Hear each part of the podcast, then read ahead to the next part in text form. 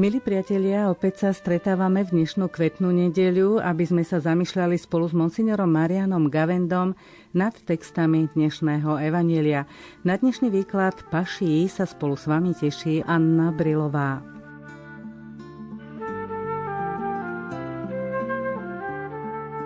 Týždeň je za nami otec Marian, vítajte opäť v Sile Ďakujem, slova. veľmi pekne. Máme pred sebou pašie, dnes je kvetná nedeľa. Pašie sú veľmi bohaté nielen na informácie, ale aj na udalosti a vôbec je to prierez celého Kristovho utrpenia. Je to téma, o ktorej by sme mohli naozaj veľmi dlho hovoriť, ako sa jej zhostíme. Ja som práve nad týmto uvažoval, pretože našim už zabehaným rukopisom sa asi nedá k tomuto textu pristupovať, by sme museli mať 4 krát dlhšiu reláciu adekvátne k textu. A tak som myslel, že by bolo dobré tak mozaikovite vypichnúť pár myšlienok, možno trošku iný pohľad na to, čo nám je už známe. Poďme teda na to. Ježiš, keď si sadol za stôl za poštolmi, povedal im Veľmi som túžil jesť s vami tohto veľkonočného baránka skôr, ako budem trpieť. My z celkového kontextu vidíme, že pán Ježiš vytvoril vzťahy priateľstva so svojimi učeníkmi. Nazval som vás priateľmi. A tak sa ku ním aj správal, keď sa vžijeme do toho, že to boli mladí ľudia. To mali okolo 18-20 rokov a to vidieť aj, že mali svoje prezývky, tak ako v nejakej skupine mladých to vždy býva a Ježiš ich aj v tomto udržiaval. Čiže to bola naozaj taká skupina, ako sme boli aj zvyknutí, možno viac ešte za totality tie stredká, kde tie osudy, ako si tí ľudia viacej zdieľali, než teraz, keď sa príde len na duchovný program. A to bola tá rodina učeníkov, apoštolov 12, s ktorými Ježiš túžil jesť baránka. Bolo to samozrejme veľa hĺbší súvis, o ktorom si povieme, ale vidíme aj tú ľudskú túžbu pred tým všetkým, keď bude trpieť, ako aj hovorí, skôr ako budem trpieť. Aj to spoločenstvo priateľské, hlboké, veď on nám z priateľstva za nás a z lásky položil život. Pán Ježiš kvôli mimoriadným udalostiam nezmenil svoj denný program, by som povedal, ale ho len prehlbil. O to intenzívnejšie sa modlil celé noci, o to viac si vážil každú chvíľu v Betánii medzi svojimi blízkymi na priateľských posedeniach, lebo vedel, že času je málo a neimprovizoval, že už teraz sa nedá nič robiť, ale do poslednej chvíle prežíval naplno každú tú zložku. Aj modlitbu, aj vyučovanie, aj vytváranie priateľských vzťahov. Veľkonočné sviatky by mali byť týmto poznačené, teda hlbokým duchovným prežívaním liturgie, ale aj vytvorením rodinnej atmosféry. Ježišovi na nej záležalo do poslednej chvíle, takže aj to je pre nás odkaz. Ďalej text opisuje priebeh židovskej veľkonočnej večere. Táto pasáž, ktorá nasleduje, sa nám ukáže úplne novom svetle, ak by sme mali účasť na židovskej veľkonočnej večeri. Ona má presné pravidlá aké byliny sa majú pripraviť, aké jedlá, koľky majú jesť. Vieme, že to už je čias, keď sa vracali do slúbenej zeme z Egypta ako si majú pripomínať tie udalosti. A tam práve sú určité chody a čaše vína, pri ktorých sa spievajú určité žalmy, a tak ako teraz Židia tým, že nemajú chrám, ktorý bol miestom, kde jediný Boh má svoju jedinú svetiňu, tak na záver hovoria, majú tam len položenú kosť a pri poslednej čaši hovoria a najbližšia čaša už v Jeruzaleme, teda stále z roka na rok tú nádej posúvajú, najbližšia bude v Jeruzaleme. Tu vidíme, že Ježiš tento zvyk posúva, najbližšia už bude v Božom kráľovstve. Povedzme to slovami cirkevných odcov v nebeskom Jeruzaleme. Čiže už nielen Jeruzalém ako stredobod e, úcty židovského národa a starozákonného náboženstva, ale nebeský Jeruzalém otvorený pre všetkých. No a v tomto kontexte aj vidíme celý zmysel tých ďalších slov, kde už zoberie kalich a hovorí mesianské žalmy, ktoré sa pri tomto kalichu na záver večere spievajú, ktoré majú zamerať už nielen na minulosť, ako sme sa dostali z Egypta, ale na budúcnosť, na vyslobodenie z hriechu. Pán Ježiš práve v tejto chvíli dáva čaši nový význam. Je to krv novej a väčšnej zmluvy. Tá zmluva s Bohom bola spečatená obetovaním baránka alebo býka, keď išlo o veľkú obetu. Aby tým povedali, berieme na seba osud tohto obetovaného zvieraťa, čiže to bol symbolický rituál, ale s ktorým sa stotrožňovalo ich vnútorné rozpoloženie. A tá nová zmluva už nie je v krvi baranova bíkov, ale v samotnej krvi Ježiša Krista. Tie predtým boli len predobrazom a tu sa tie predobrazy všetky naplňajú. A tu vlastne vzniká církev. To je to, čo nás spája navzájom je krv, ktorú Ježiš krátko po ustanovení Eucharistie vylial. V tejto krvi jednak sme ňou poznačený. Tá zmluva vyjadruje určitý záväzok aj na vonok a zároveň tá istá krv nás naplňa a robí nás pokrvnými navzájom.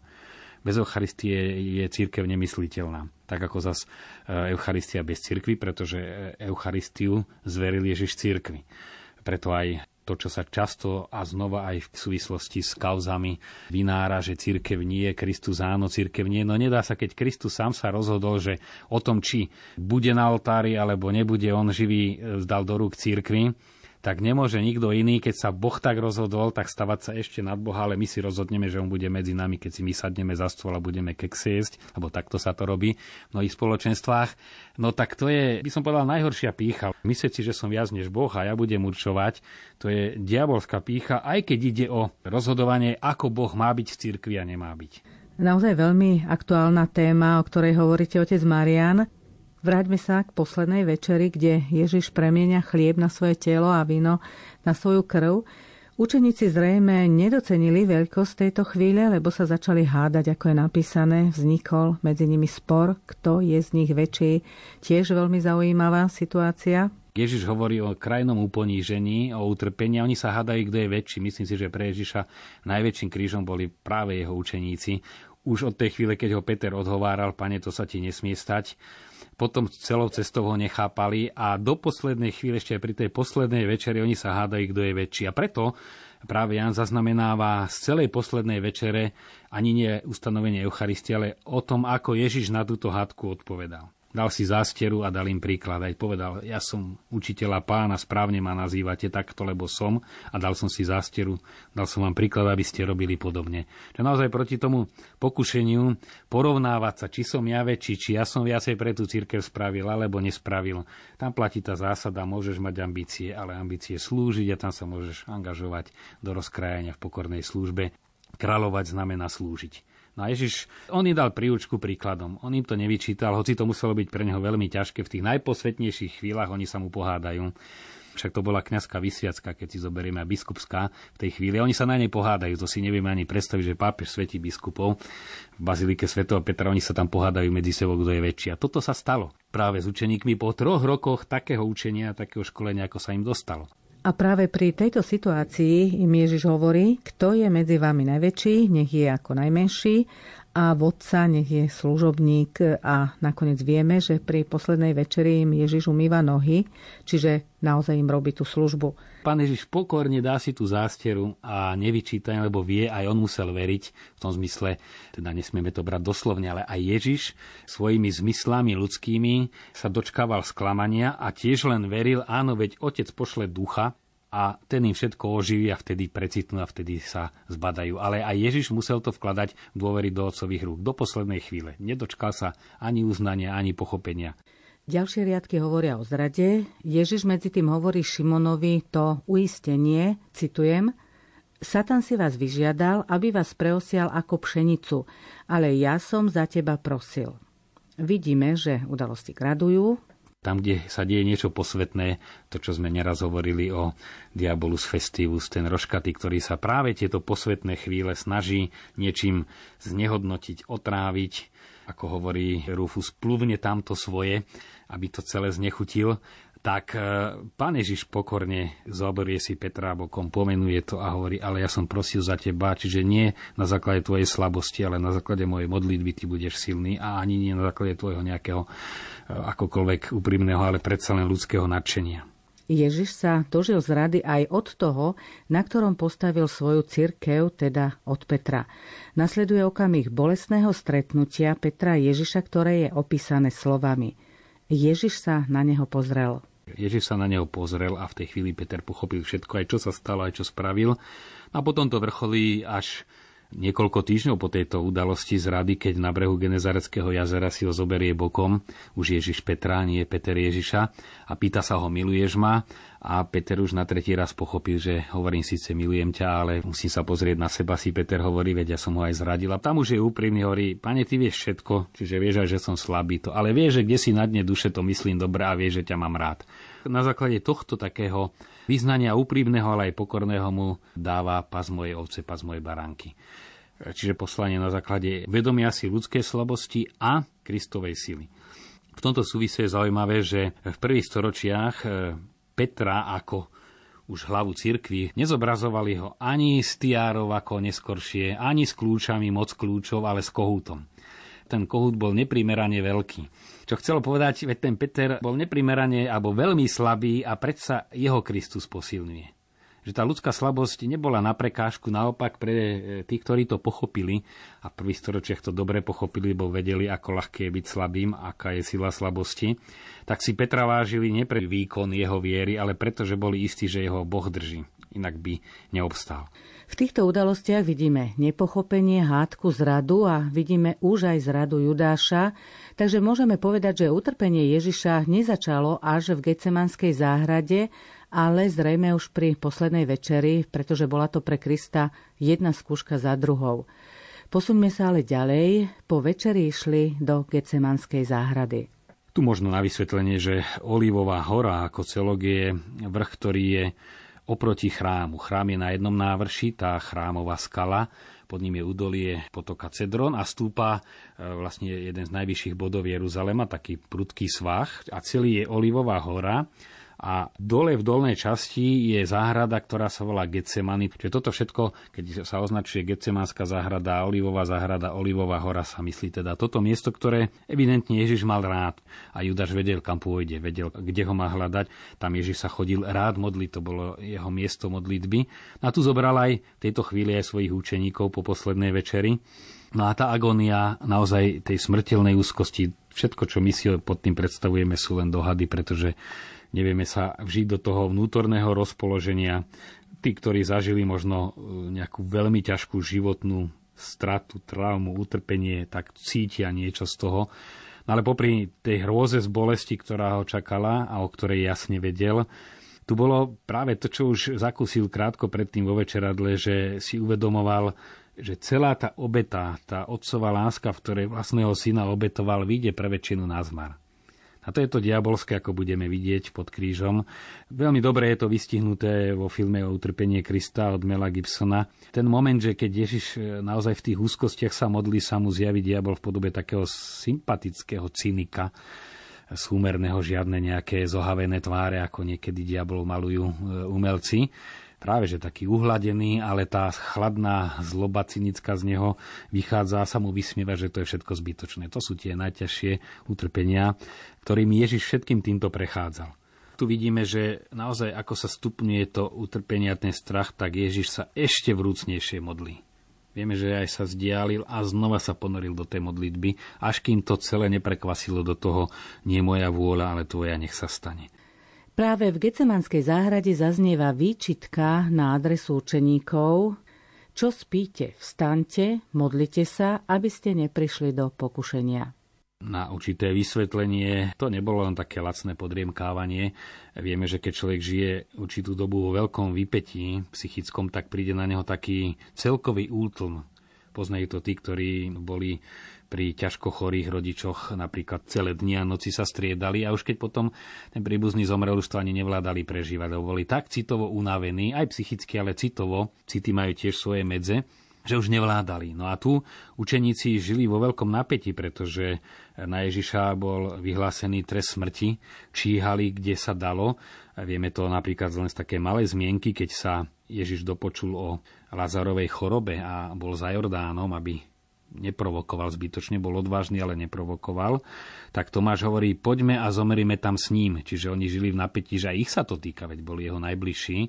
A v tomto rozpoložení boli už unavení. No a z tejto otúpelosti človeka môže vyťahnuť len modlitba. To je tu dôležité, preto Ježiš hovorí bedlite a modlite sa, pretože to telo vypovedá, ale modlitba to je ako keď človek naozaj sa hovorí, že topiaci sa slámky chytá ale v tom dobrom slova zmysle, že už všetko zlyháva, ale to modlitbou sa dá z toho vymrštiť. Ešte sa toho chytiť tá modlitba, jej slova, či už biblické, alebo modlitby svetých, ktorí už si tým všetkým prešli a človek, ktorý stráca aj city, aj tú vnútornú tmu prežíva, to je ako lano, ktorého sa chytí. A Ježiš ho odporúča práve v týchto chvíľach, keď sám vedel, čo to znamená modlitba, ako dokáže podržať. Ježiš prežíva agóniu, neskutočné, ťažké chvíle, a v tomto Kristovom rozpoložení prichádza Judáš. treba si uvedomiť, že Judáš, i keď už evangelisti hovoria o ňom aj predtým ako o zradcovi a aj sa zmienujú jasne, Ježiš vedel od začiatku, kto ho zradí, ale predsa len tá zrada sa stala rovno po vysiacke a po prvom príjmaní, ak by sme to chceli povedať našim jazykom, Dokonca som v jedných úvahách o kňastve čítal to tak vyhrotene povedané, že predstavte si, že biskup za totality napríklad vysvetí 12 novokňazov a jeden rovno z vysiackých ho beží udať. A hovorí, a Ježišovi sa to stalo, hoci bol dokonalý formátor, išiel príkladom, nemal žiadnej chyby a predsa sa mu to stalo. To je to tajomstvo neprávosti, tajomstvo ľudskej slabosti, ktoré ale nám ukazuje, my máme tú istú prirodzenosť, čo Judáš a ako všetci duchovní autori hovoria, kdokoľvek na akomkoľvek poste je, či už cirkevnom alebo na určitom už predsa len stave nejakej svetosti, obetavosti, je kedykoľvek, čohokoľvek schopný. Že tie tajomné hlbiny vnútra a to tajomstvo zla nikto nemôže si byť istý a teda Josef Augustín to pripomína častejšie v svojich knihách. V akomkoľvek okamihu sme čohokoľvek schopní. Na to vedie k pokore, nenamýšľať si, že už, ja neviem, to a to sa mi podarilo, že už si môžem byť sebovistý. A práve, že keď si človek začne byť sebovistý, tak obyčajne práve vtedy to príde.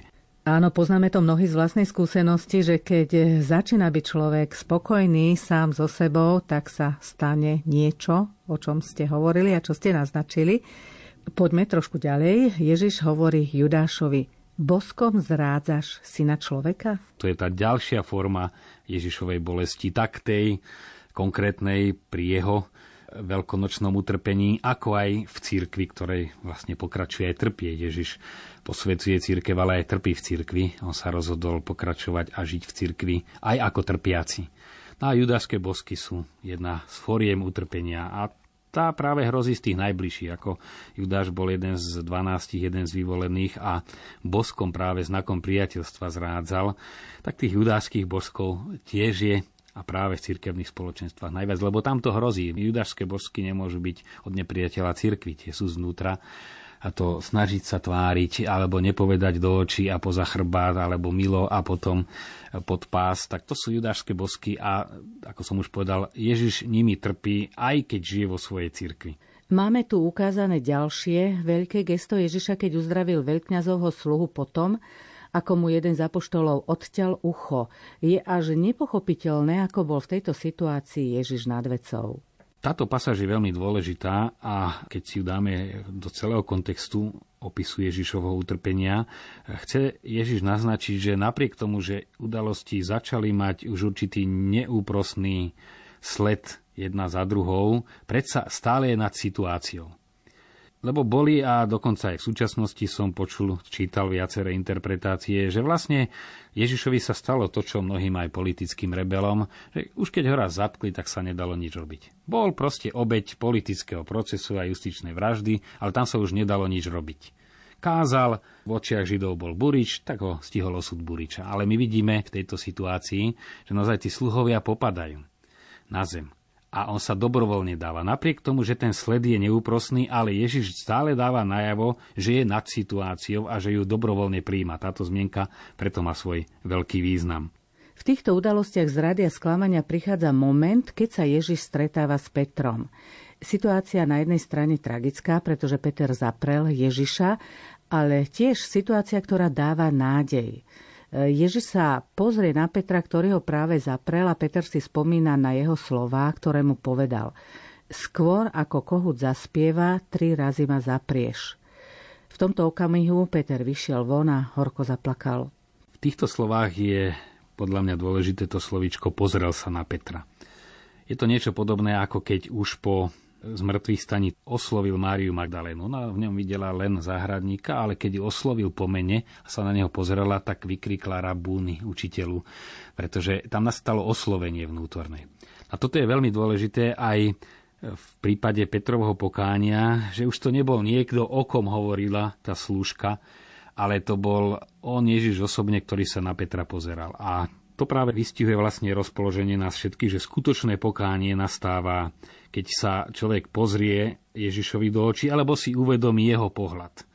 Tej chvíli, keď sa Ježiš na neho pozrel, Petrovi to bolo skrátka jasné a žiadne vyhováranie, ako niekedy, keď sa z toho stane iba moralistická teória, sme náchylní robiť. Že to je vec pohľadu, to je vec vzťahu, aj hriech je otázka nielen priestupku, ale predovšetkým osobného vzťahu. A kto prestáva cítiť osobný vzťah, alebo ten pohľad Ježišov sa vytráca, tak nie je v stave sa ani spovedať, lebo na najvyš pospomína to, čo tak aj ľudský mu bije do očí, že niekomu ukrivdila ho to potom ľudsky mrzelo, ale to nie je podstata previnenia voči Bohu.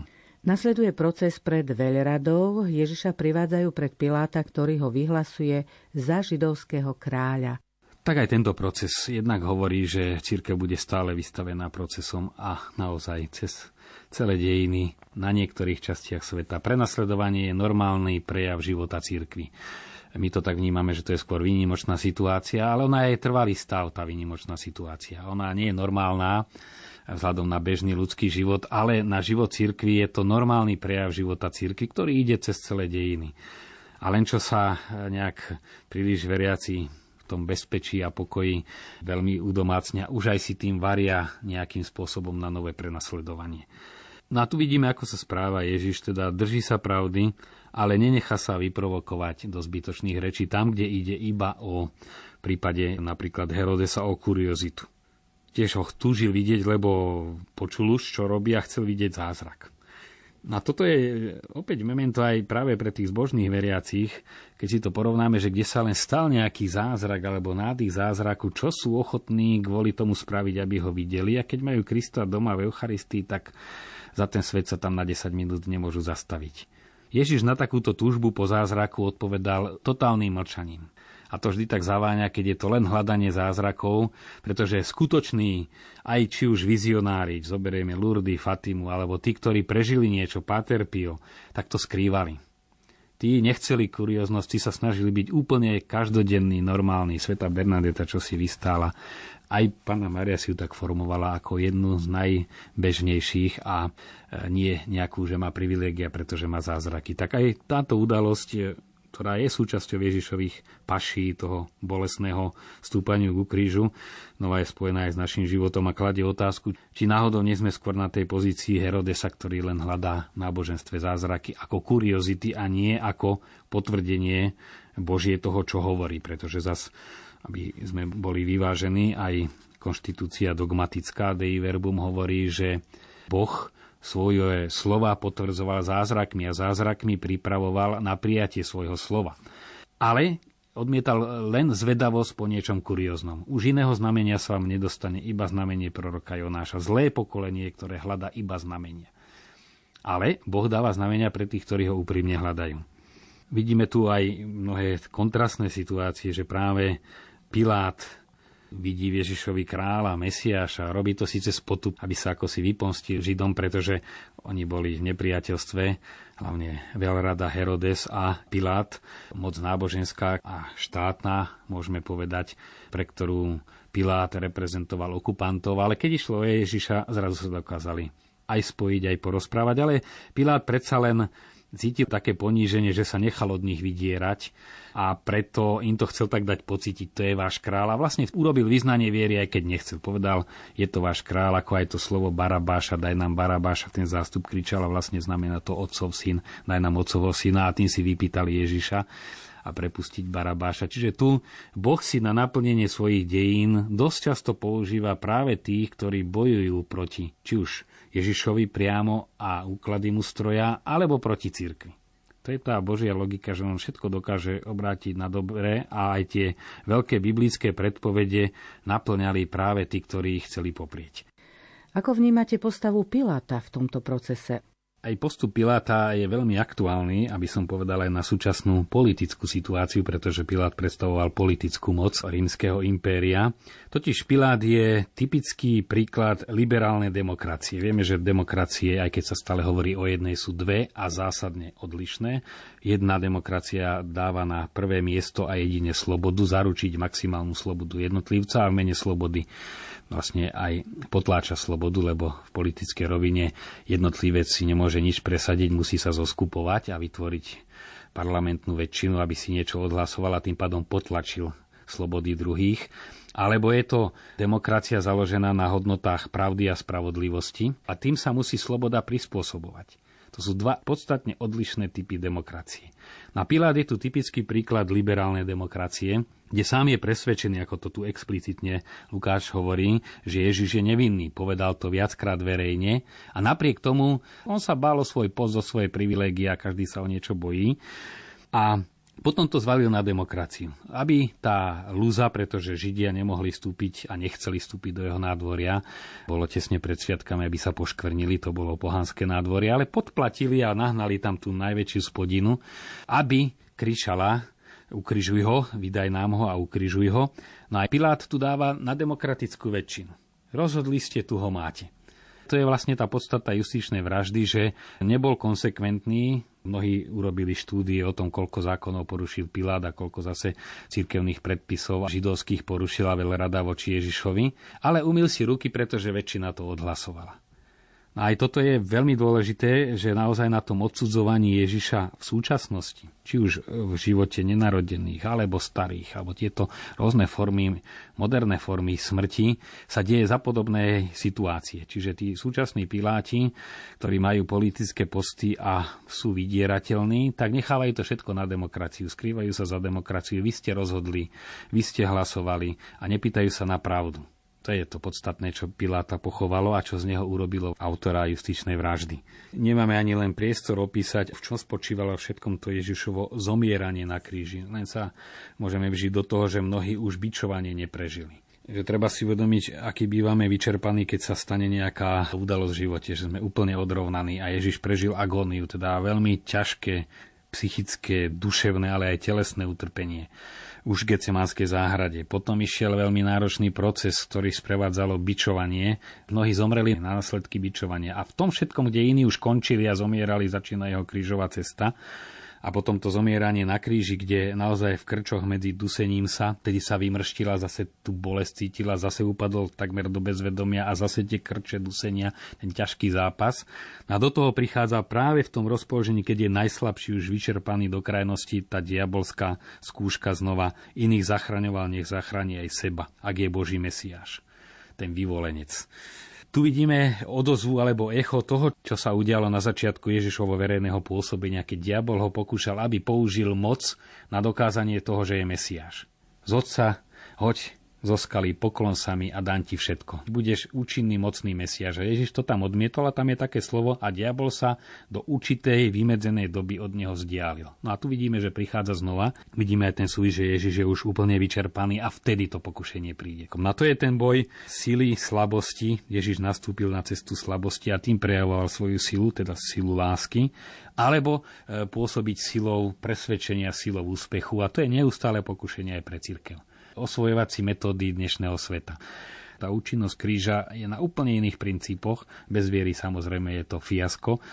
To patrilo medzi najťažšie Ježišové pokušenia zdať sa cesty kríža. A je to veľké pokušenie opäť aj pre jednotlivcov zanechať cestu kríža, byť takými tými slušnými kresťanmi, ale len po hranicu, kde to neboli. Už keď to začne bolieť, tak tam sa stiahnu. No ale učeníctvo začína tam, kde to boli. To je cesta kríža, bez ktorej sa nedá Ježiš ňou prešiel a povedal každému, kto chce ísť za mnou, musí ten kríž brať a niesť ho.